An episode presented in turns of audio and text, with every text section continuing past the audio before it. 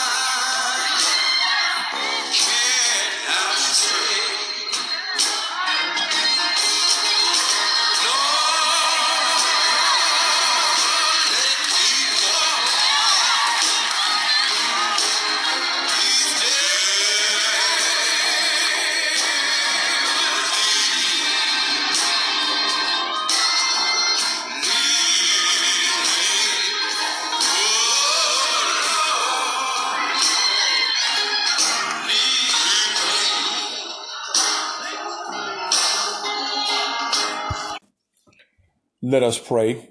Father God, we come to you in the name of Jesus, thanking you for the opportunity to call upon your name. Father God, we know that you have all power in your hand and we submit our life unto your hands. Mold us and make us that we will be yet what you have designed us to be from the beginning of time. Bless and keep us that we may be a light to this dark world. In the name of Jesus the Christ, we pray. Amen. Our scripture text today will come from 1 Samuel, the 16th chapter, begin reading at the 14th to the 23rd verse. It reads like this. Let our Lord command his servant here to search for someone who can play the harp. He will play when the evil spirit from God comes upon you, and you will feel better. So Saul said to his attendant, Find someone who plays well and bring him to me. One of the servants answered, I've seen a son of Jesse of Bethlehem who knows how to play the harp. He is a brave man and a warrior. He speaks well and is fine looking man, and the Lord is with him. Then Saul sent messengers to Jesse and said, Send me your son David, who is with the sheep. So Jesse took a donkey load with bread, skin of wine, and a young goat, and sent them with his son David to Saul. David came to Saul and entered his service.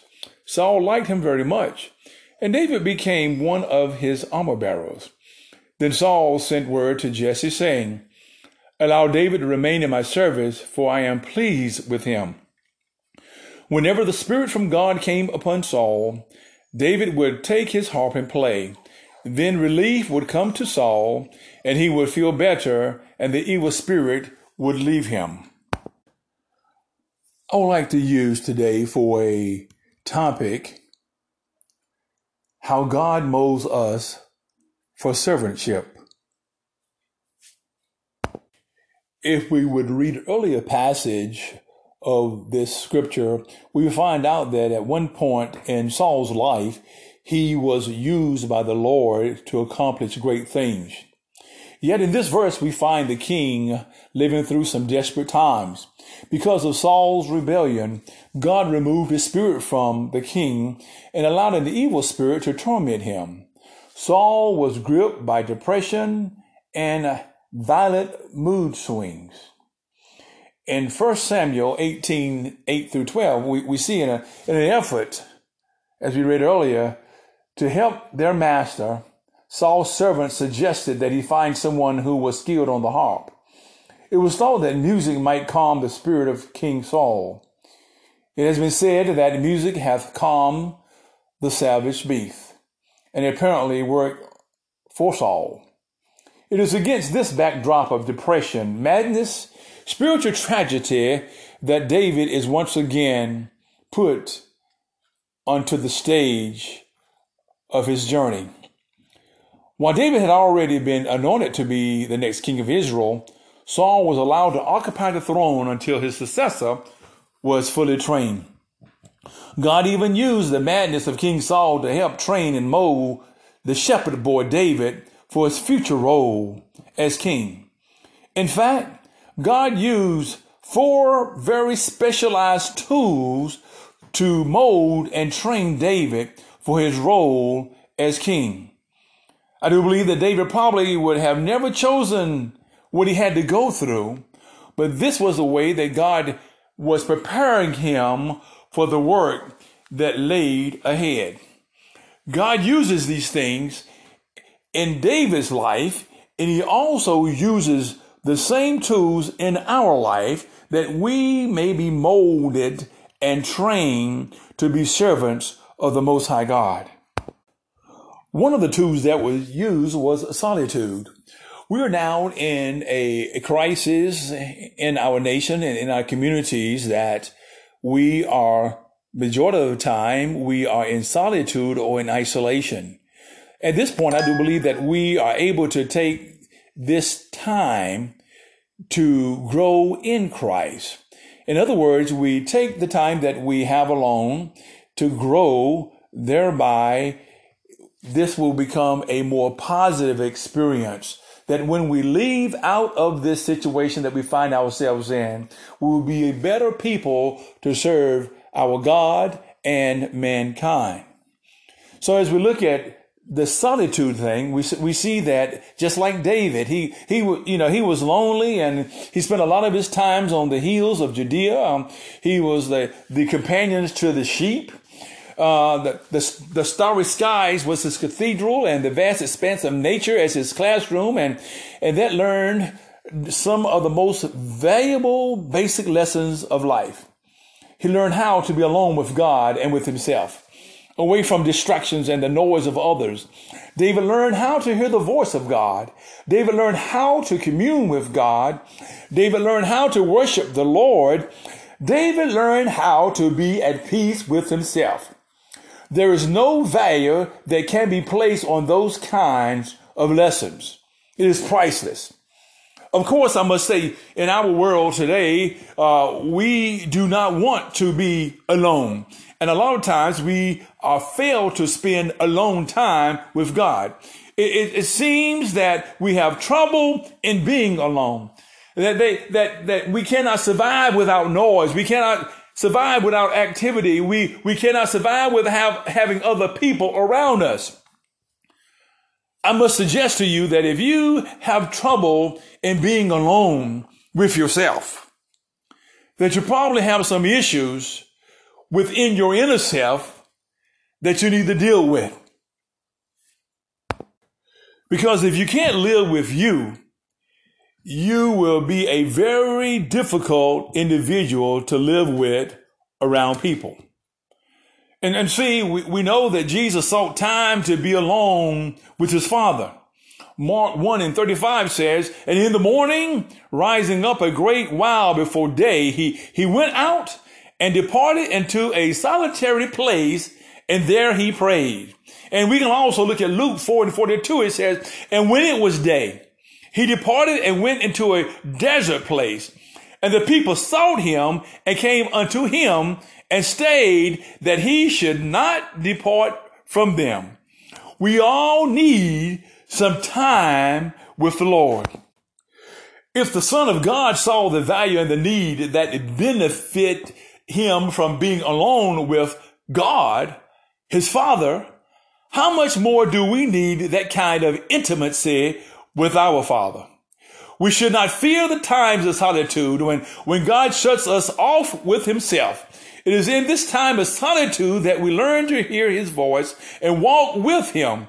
It is in the time of solitude that God prepares for us a greater thing. Therefore, make the time and take the time to get along with God, away from the hustle and bustle of life, uh, and find a place and you begin to commune with God uh, in, in that, that secret place, a place where you can hear His voice without the distractions of this world, thereby knowing that you are able to hear His voice. God uses this tool of solitude. There's a favorite song of mine that I always love that said, Walk with me, Lord, as I go through this journey. And then there's another song is that his eye is on the sparrow and I know he watches me. And the second point I like to make is that, that God molds and trains us in secret.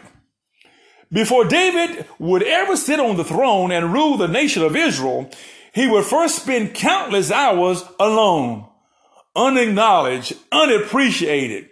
Day after day, David spent the time with his father, sheep on the lonely hill of Judea. There, David learned to be faithful to his responsibilities, even though no one else was watching. He learned obedience. He learned humility. He learned to be watchful. He learned a lesson in the secret places that he could have never learned in the place of prominence. He was trained in the classroom of obscurity. And when he finally received the attention and applause of others, it did not go to his head because he had learned the lesson that he had no one else to please but God. You're probably saying right now, I don't recall a time right now that that God trained folk in private uh, before they begin to make their public debut uh, before Elijah stood in, the, in power on Mount Carmel, he learned to walk with God faithfully in private. Before Elisha stood tall before Israel as a prophet of God, he learned to serve in the background as he followed Elijah.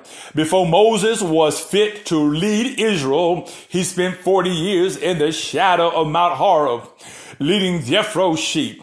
The same truth can even be seen in the life of Jesus. Before he ever presented himself as Israel's Messiah and Savior, he was raised in obscurity.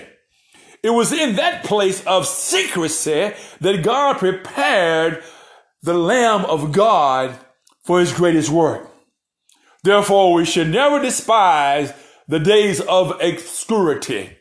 And I always say we should never despise small beginnings.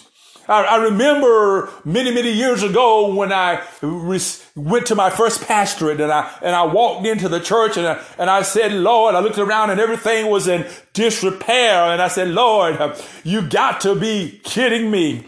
But then a small voice within me said, You'll work this thing through and with God's help, it will become successful. And that's what happened. So do not despise small beginning because there were some things that I learned that I would have never learned if I had not had to go through the things that I went through. And we need to always understand we need to thank God for the small beginnings.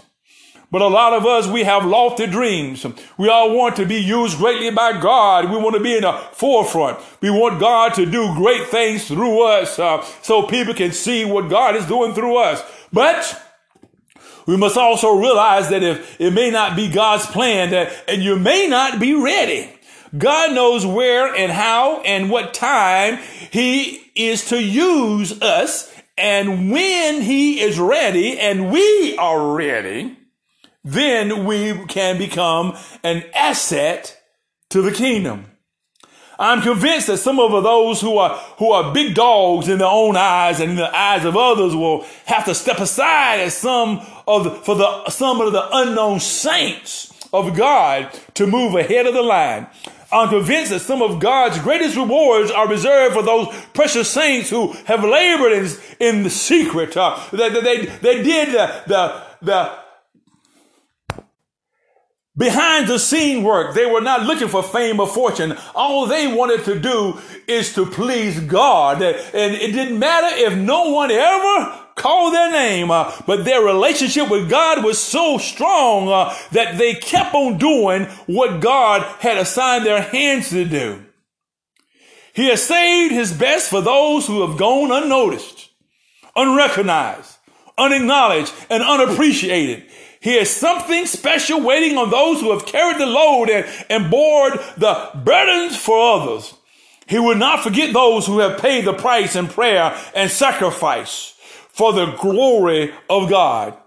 Men may never see what you do in public, but God knows and God does not forget.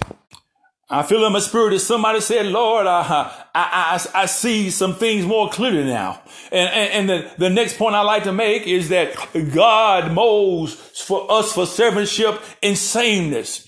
There can be little doubt that day by day, David went through boring situations, countless days, endless routines, the same thing day in and day out, that it was marked in the life of David but it was in those boring routine parts of life that David learned to be a man of God. It was there alone on the mountaintop doing the same thing day after day. And David learned priceless lessons of faithfulness. David applied himself to the task of giving his best during the boring times of his life. And then when God promoted him, he did not have to learn to be faithful. He already knew how to be faithful. He did not have to learn how to be responsible. He'd already learned that lesson also. God used an unending, boring type of routines in David's life for greater things. Um, oh, yes, and we need to understand that the same is true for us today.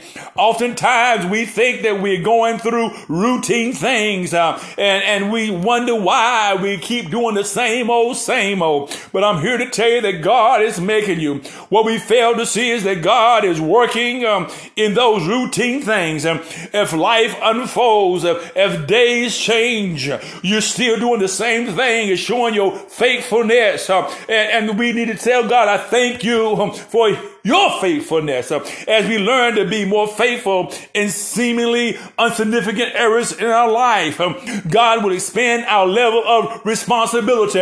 And matter of fact, not only responsibility, but, but God will expand our levels of opportunity. All we have to do is be faithful uh, and re- remember you, and tell yourself, I'm doing this as unto God. If nobody ever tells me thank you, but I know that I'm doing it as unto God uh, and I give God the praise praise uh, because one day, one glad morning, um, when this life is over, I know surely that we will fly away.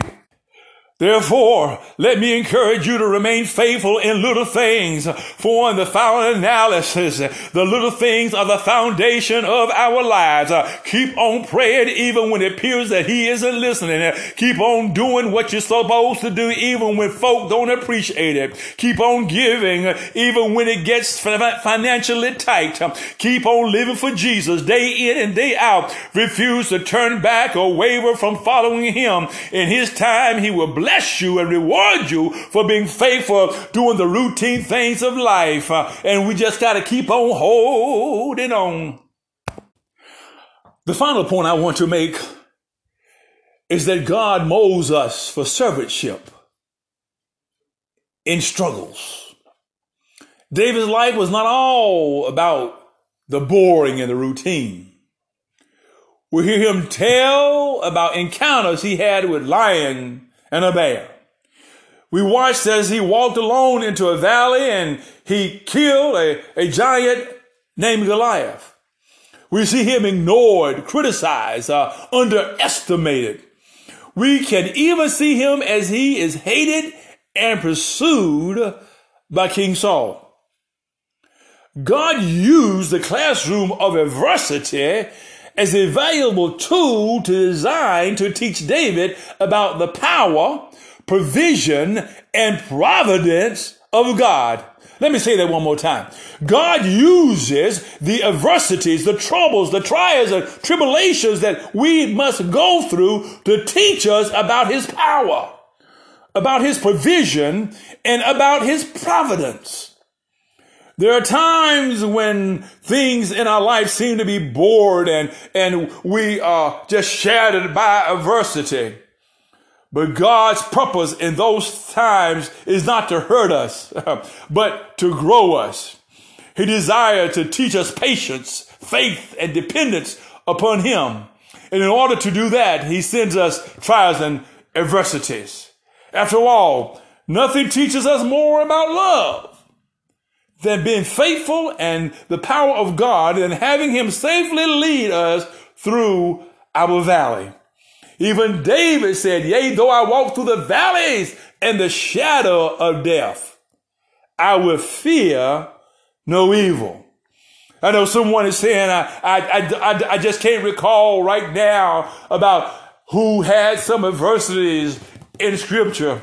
Well, come to mind, there was three Hebrew children in the fiery furnace. There was Daniel, there was Elijah, there was Noah, there were Mary, there was Martha and, and Lazarus and, and Jairus and, and the thief on the cross. And the, the list continues. Uh, and you might as well add your name to the list uh, because the Lord has brought you from a mighty long way through all trials and tribulations. You made it. Uh, and you need to let the devil know that I'm still standing. Um, I do not look like what I come through. I still standing up for the Lord. And I'm going to stand until the Lord takes me home because I know that I've done all that I could do through the struggles. And God has never failed me. God allowed David to walk through some hard places, and we all have, that he might be used in the future. There's a song that says, Please be patient with me.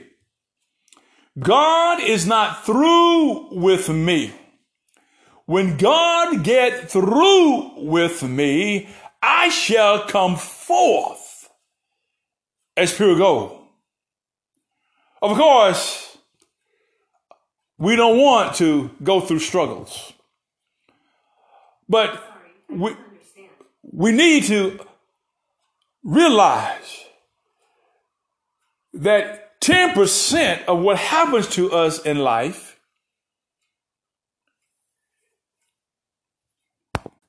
could shake your very foundation. But about 90% is how you respond to what happens to you. Just as trials and tribulations and isolation come in our lives, and we experiencing it today.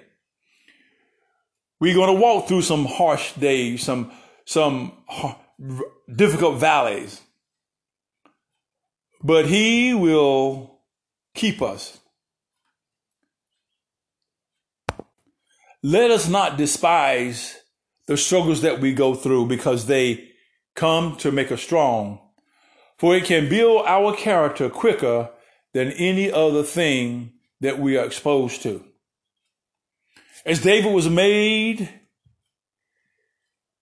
on the wheels of life, God was shaping this young man to be the king of Israel. And David would become a great leader in his own right.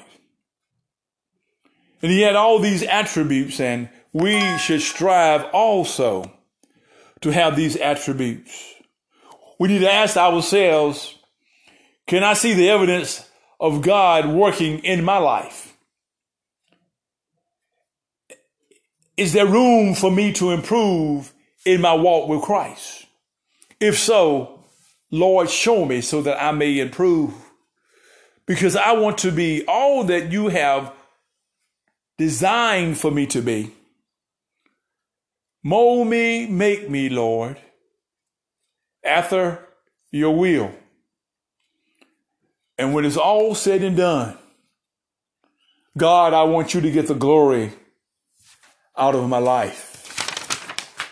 Because you are the reason that we live and breathe so that we can help our fellow man as we sojourn on this side of Zion. Amen. I trust and believe that something has been said that will bring you closer to your relationship with God. Go and let your light shine so that mankind will see your good works and glorify the Father.